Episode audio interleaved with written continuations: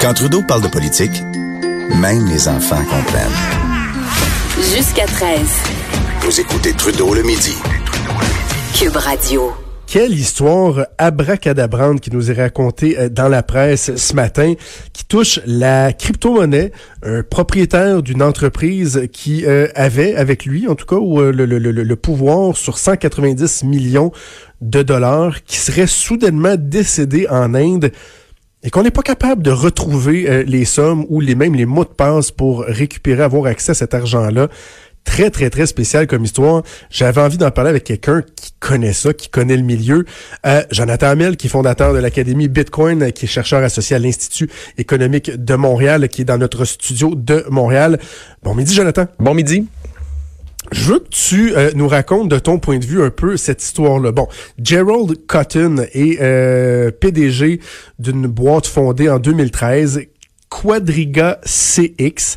Tout d'abord, ils font quoi, eux? Ils se situent où dans tout ce, modèle-là, là, de, crypto-monnaie, la chaîne de blocs? Eux, dans le fond, c'est comme un marché boursier, l'équivalent un peu? Exactement. C'est euh, la bonne façon, je pense, de l'expliquer. Quadriga, c'est un site d'échange. Donc, c'est un site, euh, je te dirais, c'est un marché secondaire qui permet aux gens d'acheter et vendre euh, des bitcoins. Donc, c'est pas, comment je te dirais, c'est pas on a tendance à associer ça directement à Bitcoin, comme on voit l'événement, les événements qui se sont passés avec ça. C'est pas, pas une faille qui est reliée directement à Bitcoin. C'est vraiment une entreprise qui a été soit négligente ou frauduleuse. Il y a encore plusieurs théories sur la mort ou le non décès de Monsieur de Monsieur Cotton. Mais en réalité, c'est ça. C'est réellement un site d'échange où les gens peuvent acheter et vendre des Bitcoins euh, relativement facilement. Et donc, si vous êtes ce, site-là, euh, mettons, toi et moi, mettons, on fait une transaction de Bitcoin, on va passer par cette espèce de courroie de transmission-là mais c'est lui qui doit avoir les liquidités pour m'envoyer, pour monnayer notre transaction, quoi? À la base, on pourrait faire la transaction entre toi et moi directement, et c'est un peu le but de Bitcoin, c'est de faire des, des ben, transactions entre parties. Mais au fur et à mesure que le marché s'est développé, que ça a pris de la valeur, il y a des joueurs, des entrepreneurs comme ça qui ont développé des sites qui permettent d'échanger la crypto-monnaie. Euh, ah, donc, comme Bitcoin, par exemple. Bitcoin, c'est un actif numérique qui est au porteur. Donc, c'est le porteur de ce qu'on appelle les clés privées, donc des clés cryptographiques qui permettent de transiger les bitcoins. Euh, et normalement, on dit, on, c'est pas quelque chose qui nous a surpris dans l'industrie de voir de voir l'événement avec Quadriga parce qu'on recommande généralement aux gens de posséder leur propre clé privée. Donc un coup que tu as transigé, tu as acheté ou tu as vendu des bitcoins, si tu as acheté des bitcoins, tu les enlèves de sur ces plateformes-là parce que c'est pas la première fois que ça arrive. C'est vraiment un risque. C'est une faille de une faille de centralisation là, dans Bitcoin ces sites-là.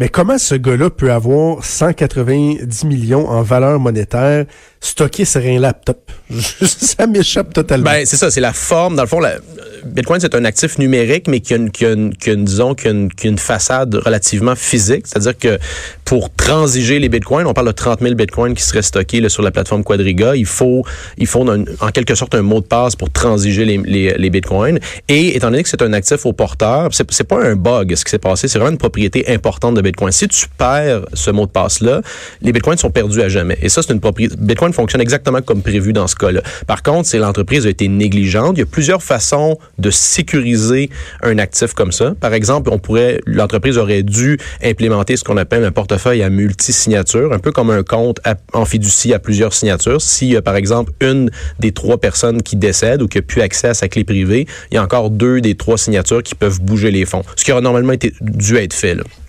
Est-ce que ça devrait être obligatoire, Jonathan? Parce que, tu sais, est-ce qu'il y a encore des trous dans la loi, euh, par exemple, à ce niveau-là? Est-ce que justement, euh, ben, premièrement, est-ce qu'il était en dehors des règles ou justement, est-ce qu'il y avait un, manquement dans la réglementation?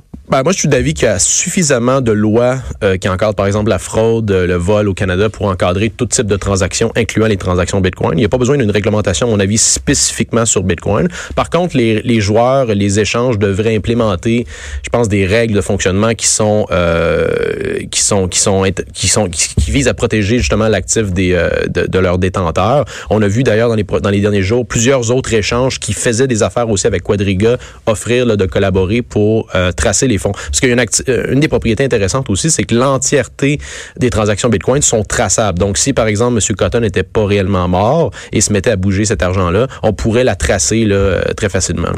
OK, parce que justement, là, euh, euh, résumons un peu le, les, les, euh, les, les, aspects plus nébuleux, si on veut, de l'histoire. Jerry Cotton, au mois de décembre, s'en va en Inde. en voyage. Supposément, ça va construire un orphelinat. Il y a juste 30 ans, le gars. Là. Et le 9 décembre dernier, on apprend que, supposément, suite à des complications liées à la maladie de Crohn, il serait mort. Il avait fait son testament deux semaines avant de partir, comme par hasard. Et là, sa femme dit, moi, j'ai aucune façon Hmm. d'accéder euh, à ces fonds-là. Alors là, il y a des gens qui disent, est-ce qu'il est encore, est-ce qu'il est vraiment mort? Est-ce Ouais. qu'il est en vie? Etc. Il y a Mais- plusieurs, euh, il, y a, il y a un débat, il y a plusieurs théories Ouais. du complot, mais dans les deux cas, dans les deux cas, soit si- s'il est mort, ou soit il y avait euh, une absence de diligence, euh, une, une- réellement une mauvaise manipulation de la part de l'entreprise, il faut jamais, et ça je l'ai répété, je sais pas combien de fois dans les 18 derniers mois, il faut jamais laisser les bitcoins sur une plateforme comme ça. La façon sécuritaire de détenir des bitcoins, c'est vraiment de détenir un portefeuille sur- dans- à partir duquel vous contrôlez réellement les clés privées. Est-ce que lui, parce que là, bon, on dit c'est 190 millions en valeur, mettons, là, Ouais. euh, supposons ensemble, mettons, il est en vie à quelque part, safe and sound, en Inde ou sur une île, il peut-tu prendre un ordinateur, accéder à ses trucs, rentrer ses clés, ses mots de passe, cacher puis sauver en voleur? Il pourrait-tu faire il ça? pourrait techniquement? mais là, je pense que je, je suis pas au courant des derniers développements, mais euh, à partir du moment où on va avoir identifié le portefeuille qui détient ces fonds-là, on va être en mesure de tracer, euh, tracer les fonds. Il y a probablement des échanges Bitcoin, par exemple, qui vont décider de activement geler les fonds qui vont être transigés pour. euh, ça, a été, ça a été le cas dans, dans le cas d'autres piratages ou autres fraudes dans d'autres échanges. Il est facile d'identifier. Donc ça, c'est une propriété importante de Bitcoin, c'est qu'on est en mesure de tracer chacune de- des parties là, de ces 30 000 Bitcoins-là qui ont, qui ont été, euh, qui sont en quelque sorte gelés. Là. Donc, c'est ça. Donc, les fonds pourraient être bloqués. Ouais, d'une certaine manière, mais dans, dans l'autre cas, dans la théorie où M. Cotton est réellement mort et que les bitcoins sont réellement perdus, c'est 0,01% de la quantité totale des bitcoins qui est disparue. Donc, techniquement, si vous possédez des bitcoins, ils deviennent, ils deviennent du jour au lendemain plus rares. Euh, tu disais si par exemple bon la personne euh, décède a pu a pu ses mots de passe, les bitcoins dans le fond deviennent perdus à jamais. Est-ce qu'à un moment donné ils s'effacent Est-ce que est-ce que ces bitcoins là deviennent euh, euh, caduques ou en tout cas est-ce, est-ce qu'ils s'éliminent ou ça veut dire que à tout jamais tu peux avoir un certain volume à gauche et à droite de bitcoins qui vont toujours juste rester là, qui seront euh, jamais cachés ou transigés? Exactement, c'est ça. C'est un peu comme euh, on peut faire la comparaison avec les, les vaisseaux euh, euh, portugais et euh, espagnols qui se promenaient avec de l'or là, au 15-16e siècle, disons, et qui coulaient au fond de l'océan. on sait que l'or est là, mais on peut pas aller la chercher d'une certaine manière. Mais C'est la même chose avec les bitcoins qui sont perdus, comme par exemple le portefeuille du du ou des fondateurs là, de, du développeur de bitcoin, Satoshi Nakamoto, qui, po- qui possède un million de bitcoins euh, qui ont jamais bougé. Donc, on, mais on peut réellement les voir sur euh, sur la chaîne de blocs, là, sur le grand livre des transactions bitcoin, mais ils ont jamais bougé et possiblement qu'ils bougeront jamais. OK. Qu'est-ce que tu dis aux gens qui déjà pouvaient peut-être être méfiants par rapport au Bitcoin, qui disaient ouais, peut-être je serais intéressé, mais je sais pas, c'est encore un peu euh, nébuleux pour moi, et qui là voient ça ce matin puis qui se disent ouais, ben là, est-ce que vraiment finalement c'est fling flang cette affaire-là Toi, dans le fond, ce que tu leur dis, c'est euh, gouvernez-vous de, de, de, de, bonne manière, ne faites pas affaire avec des, des plateformes comme celle-là, puis il devrait pas avoir de problème, Ben, essentiellement. la première, la première investissement qu'on devrait faire dans Bitcoin, c'est la connaissance. Donc, comprendre comment ça fonctionne, comprendre l'aspect euh, relativement technique de Bitcoin, l'aspect cryptographique, la possession sécuritaire des clés. Ça, c'est une chose. Il y a une façon aussi très sécuritaire de transiger des Bitcoins. Un coup qu'on, un coup qu'on a acheté ou vendu des Bitcoins, on peut facilement importer ces fonds-là. Euh, et aussi, d'un, c'est un actif qui demeure risqué et volatile. Donc, on recommande aux gens de- d'investir seulement ce qu'ils peuvent totalement perdre. Donc, mettez pas la moitié de Ouais. vos REER là-dedans. Euh, c'est comme un investissement dans Théo Taxi, ça peut complètement disparaître là, du jour au lendemain. Donc, euh, c'est euh, pas du jour au lendemain dans le cas de Bitcoin, mais c'est un, un actif qui demeure qui demeure volatile et risqué. Donc, on, on, on, on- recommande aux gens d'être diligents, de faire leur propre recherche, parce qu'il y a beaucoup de choses qui se disent à gauche et à droite, mais en la base, comme je disais au début, c'est pas euh, c'est pas Bitcoin qui est en cause là-dedans. C'est vraiment l'entreprise qui a été euh, qui a été négligente ou frauduleuse, peu importe la situation. Est-ce que c'est le genre de pédagogie, euh, d'enseignement que vous faites à l'Académie Bitcoin, euh, Jonathan? Ouais, précisément, c'est le genre de, de le genre de, de conférence que je donne surtout dans le monde financier ou technologique. On explique pourquoi pourquoi ça existe, pourquoi ça, pourquoi Bitcoin est né et pourquoi ça, ça persiste malgré euh, la mort annoncée à plusieurs reprises dans les dix dernières années. Bitcoin a eu dix ans le 3 janvier dernier, donc on pense que c'est ça date pas d'hier là, ça et ça ça ça ça ça, ça, ça défait tous les pronostics euh, depuis depuis dix ans. Avant de te laisser, t'es- t'es un maniaque de, de, de, de technologie, tu t'y connais, t'as fondé une compagnie, etc. Euh, je veux t'entendre sur euh, la nouvelle ce matin, mais en fait l'annonce qui a été faite hier par le gouvernement, la réforme de la gestion de l'informatique. Et là, déjà, il y a des drapeaux qui se lèvent, des gens qui disent, wow, là, on va, on va passer de 457 centres de traitement informatique au Québec à, à deux d'ici trois ans.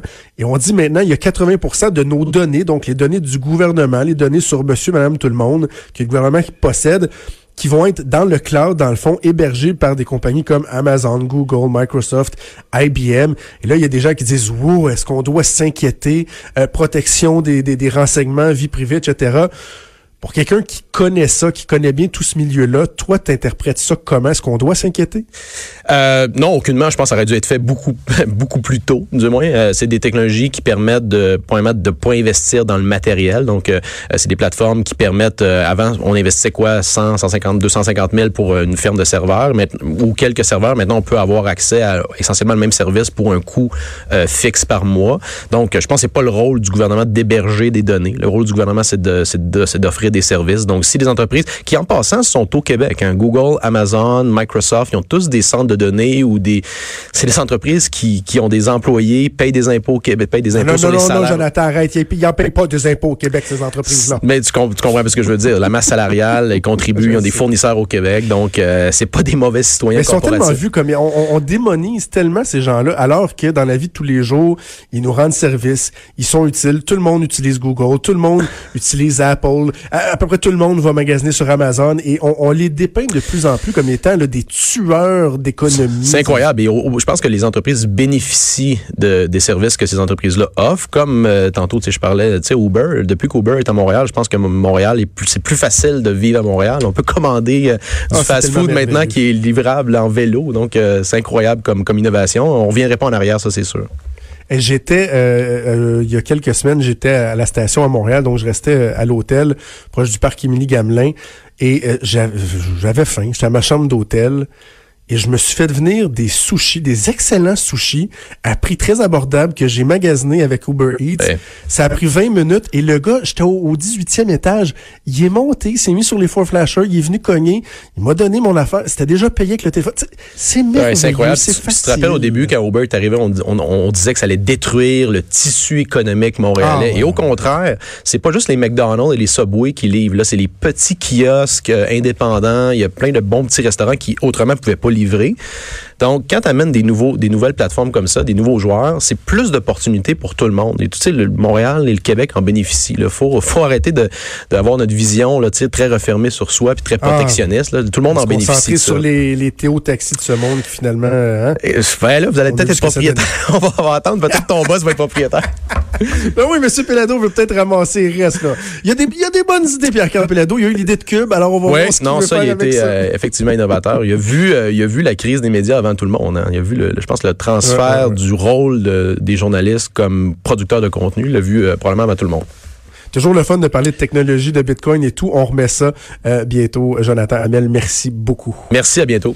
Merci Jonathan Hamel, qui est fondateur de l'Académie Bitcoin et qui est également chercheur associé à l'Institut économique de Montréal. On parlait de cette histoire assez incroyable euh, de Bitcoins qui serait pris dans les limbes suite à un PDG qui est-tu mort, qui est-tu pas mort. Bref, c'est bien intéressant. Tout ça, bougez pas, on revient dans quelques minutes. Jusqu'à 13. Trudeau, le